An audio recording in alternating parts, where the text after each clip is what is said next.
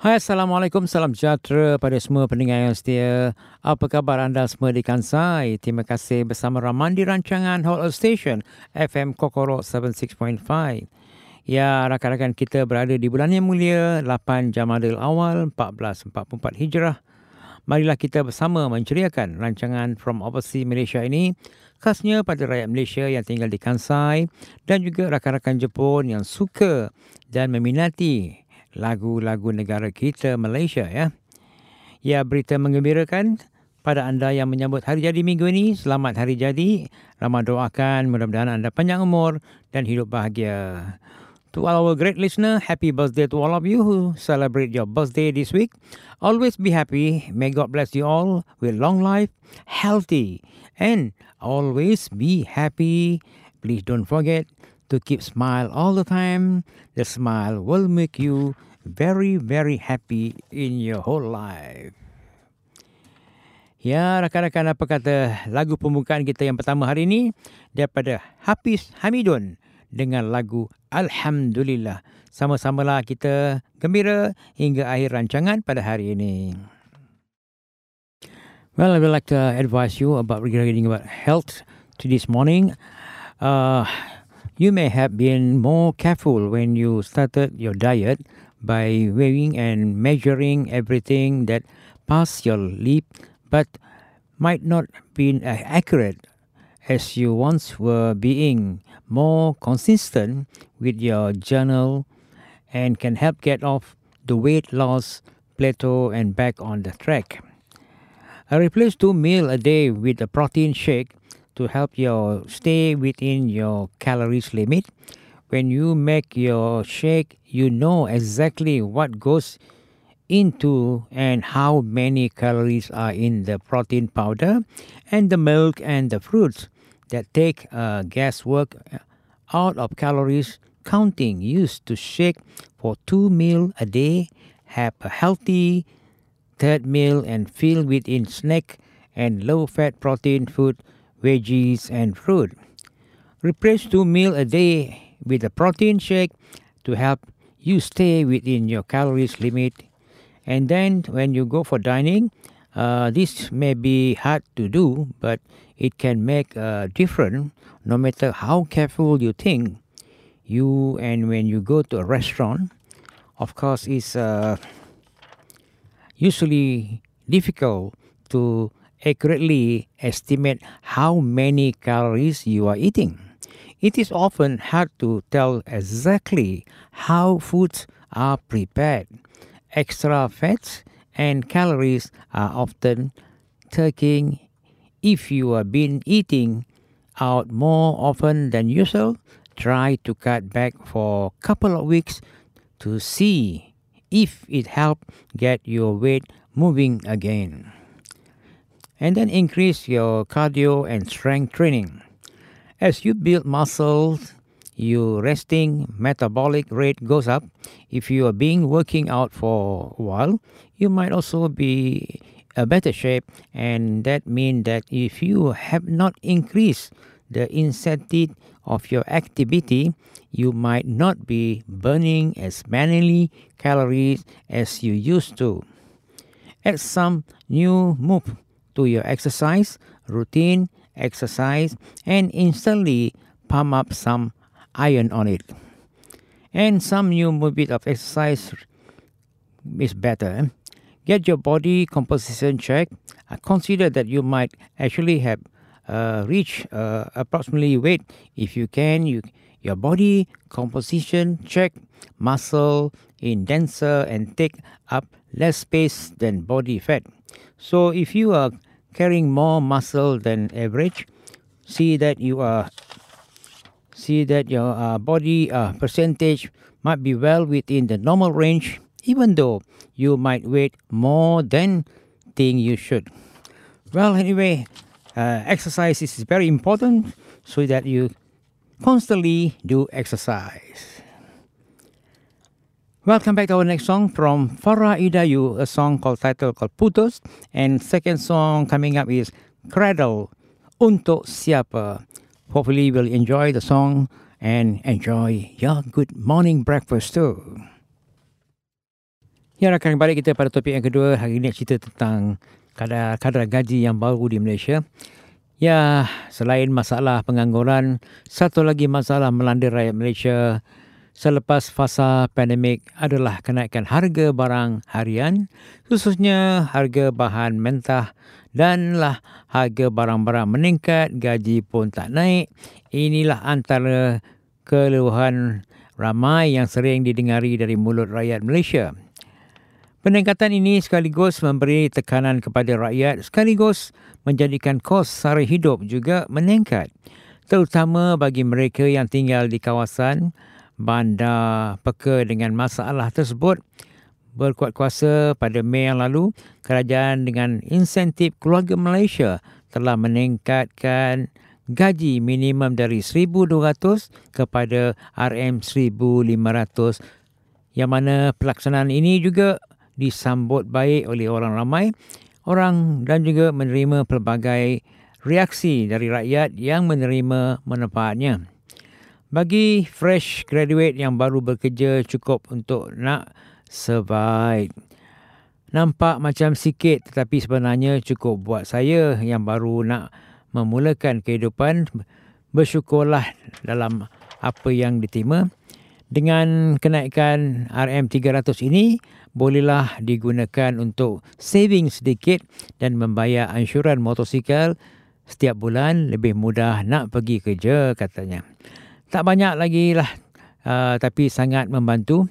Untuk pengetahuan semua, terdahulu Malaysia merupakan antara negara kedudukan tercorot di peringkat negara-negara ASEAN dalam memberi gaji minimum sebanyak RM1,200 yang menjadikan negara berada di belakang tiga negara jiran kita iaitu Filipina, Indonesia dan Thailand. Setelah mengumumkan kenaikan gaji yang dibuat oleh Perdana Menteri, Malaysia kini berada di kedudukan tertinggi berbanding dengan negara-negara serantau dengan mendengar keluh kesah rakyat yang mana menjelaskan bahawa pelaksanaan tersebut adalah bagi mengambil kira kos sara hidup yang kian meningkat terutama bagi golongan B40. Beliau juga berharap supaya hasil usaha keras kerajaan ini dibawa pimpinan sedikit sebanyak dapat membantu meringankan kebebanan di tanggungan rakyat-rakyat Malaysia. Alhamdulillah lah dapatlah sedikit eh. Jadi kata orang tu lah benda semua dah naik harga gaji pun tak naik memanglah sedih tapi alhamdulillah lah gaji pun dah naik walaupun bagaimanapun kita mengharap rakan-rakan Malaysia kita akan berusaha lebih baik lagi kata orang kata kalau kat rumah ada tanah tanamlah tanam sayur ke apa-apa eh untuk untuk apa yang boleh buat untuk menambahkan jadi sama-sama lah apa kata kita dengar lagu seterusnya daripada Yusof Fit Project Projektor dengan lagu Aku Tahu Kau Pun Tahu dan juga daripada Wani Hasrita dan Datuk Jamal Arullah Bakawali. Ya pendengar setia balik kita pada topik entertainment hari ini. Lama nak cerita kisah Puan Siti kita selepas tiga tahun meninggalkan kenangan terindah kepada peminat pada konsert Datuk Sri Siti Nohaliza on tour di Estate Arena di Bukit Jalil, Kuala Lumpur. Penyanyi tersyur ini kembali beraksi melalui persembahan Music of the Soul and Evening with Datuk Sri Siti Nohaliza. Kali ini Siti memilih Dewan Plenary Pusat Convention Kuala Lumpur di KLCC di Ibu Negara bagi persembahan dua malam pada November lalu. Permis ini ternyata menghadirkan atmosfera yang lebih santai dan memberi keselesaan kepada penonton sesuai dengan konsep persembahan berbentuk amal. Biarpun persembahan kali ini tidak segak konsert Datuk Seri Siti Nurhalizah ini, tiga negara iaitu Malaysia, Indonesia dan juga Singapura yang membabitkan kos RM10 juta namun suasananya masih sama seperti acara mega yang pernah dianjurkan oleh beliau tampil mengenakan gaun labuh dan berseluar rona hitam Siti membuka tirai persembahan melalui lagu Warna Dunia yang dipetik daripada albumnya. Menyaksikan pemenang Anugerah Sri Perak Anugerah Bintang Popular pada 2012 yang menyampaikan rangkaian lagu seperti Tak Mau, Diary Hatimu, Anta Permana dan juga medley Kuasa Cintamu dan Bukan Cinta Biasa. Pada malam itu, selain meluahkan rasa menerusi setiap lagu yang didendangkan, Siti berkongsi dua perkara yang berlaku kepada dirinya. Walaupun vokal dan pernafasan terganggu di impak COVID-19 namun bukanlah halangan buat Siti memberi hiburan terbaik kepada penonton. Pertama, Siti mendedahkan dia mengalami masalah pernafasan selepas dijangkit COVID-19 hingga menjejaskan mutu nyanyiannya. Paling tidak membuatkan bekas juara bintang itu yang sebaik hingga mengalirkan air mata pada masa itu adalah ketika menceritakan mengenai ibu tersayangnya Siti Salma Baci yang disahkan positif COVID-19 pada masa itu. Lepas menjayakan konsert dari pertama uh, dan pulang ke rumah sekitar jam satu jam, dapat email mesej mengatakan maknya ketika itu berada di kampung Kuala Lumpur, Pahang yang dijangkit COVID-19. Jadi beliau untuk bertanya keadaan dirinya apabila dengar maknya bersuara, nada dia kedengaran. Okey, saya juga lega katanya. Alhamdulillah. Walaupun mengakui vokal dan pernafasan yang terganggu di impact COVID ini, namun itu bukan halangan buat Siti memberi hiburan terbaik kepada penonton. Alhamdulillah kita ucapkan pada Siti, mudah-mudahan dia sentiasa panjang umur dan memberi kegembiraan pada semua rakan-rakan kita. Apa kata kita dengar lagu seterusnya daripada Siti Nurhalida, Lip Lab Raya dan lagu seterusnya Anta Permana. Well, thank you very much to all great listener. Happy, happy to all of you. We enjoy our music and it's a story about Malaysia. And now I'll have to come back about uh, our veteran singer Anita Sarawak. Uh, he was questioned by her sister uh, her sister, veteran actress and singer Nur Kumalasari, is not contact with her elder sister on veteran entertainer Anita Sarawak, whom she was not seen for very long time. Hope no update, no news is good news. Who said when meet during the forum titled Antara Cantik dan Bakat di manakah Manggis mengukuh credibility di Universiti Kebangsaan Malaysia UKM uh. In the forum, which will serve uh, as a lead-up uh, event to upcoming uh, for Malaysia Film Festival, was organized by the Persatuan Wartawan and Penulis Hiburan Malaysia in cooperation with the National Film Development Corporation, FINAS, and UKM Center Research in Media and Communication mentioned.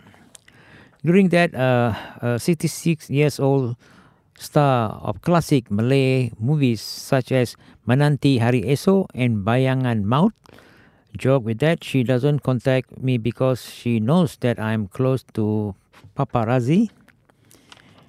And I like also since I don't have to lie and feel guilty about keeping secret about that. Nor added that Anita who is currently residing in Los Angeles, USA, will usually contact her elder sister via telephone during Hari Raya period uh, to catch up and get together with the family. Kak Nita usually call during Hari Raya and everybody will gather at my elder sister's house so we can talk uh, together on the telephone. But the last time she called my sister, and kirin salam to everyone else, as he said. And no, despite long running rumors that Anita, 70 now, is sick and divorced from her English husband, Mahathir Abdullah. From what uh, she heard that my sister spoke to Mahathir and Katnita, and they are both doing fine, still still want to find normal life like normal people. All are rumors. I just brush it up she said nor added that Katnita was not well, and if there was nothing wrong, they will be called my sister to let you all know. Actually, currently, maybe she's not feeling well at the moment. Well, anyway, why not we say we pray for her long life and healthy for Anita Srawa. Well, we come back to our next song from Anna Rimau, a song title called Pentas Dunia, and next song from group Wing, Jalan Jalan. Please enjoy the song. Well, ini mana song by Wing called Jalan Jalan. Mari go de Jalan Jalan ta sampo simashou ne. Jalan Jalan. Ya rakan-rakan, terima kasih bersama Rahman hingga rancangan pada hari ini. Diharapkan anda tertiba dengan lagu-lagu yang kita putarkan dan berita-berita ringkas dari Malaysia dan daripada Jepun. Ya rakan-rakan, cuaca makin hari makin sejuk. Diharap anda semua sentiasalah menjaga kesihatan anda. Kalau pergi keluar tu janganlah macam pakai pakaian sama eh. Dah tahu musim sejuk, pakailah pakaian-pakaian yang sesuai untuk menjaga kesihatan anda supaya anda tidak mendapat sakit. Kalau sakit tu, pergilah ke hospital secepat mungkin ya. Jangan tangguh-tangguh, manalah tahu sakit apa kita pun tak tahu, yang tahu doktor saja. Jadi kalau pergi hospital, doktor akan cek anda, memberi tahu keadaan kesihatan anda bagaimana. Diharap anda sehat walafiat dan kita jumpa lagi minggu hadapan. Dan sentiasalah gembira dan berceria dan berjalan-jalan dah. Makan angin di Jepun. Jalan-jalan makan angin di Jepun untuk kegembiraan anda. Apa kata kita dengan lagu akhir kita daripada Ella dengan lagu Standing in the Eye of the World. Dan kita bertemu minggu hadapan. Bye-bye.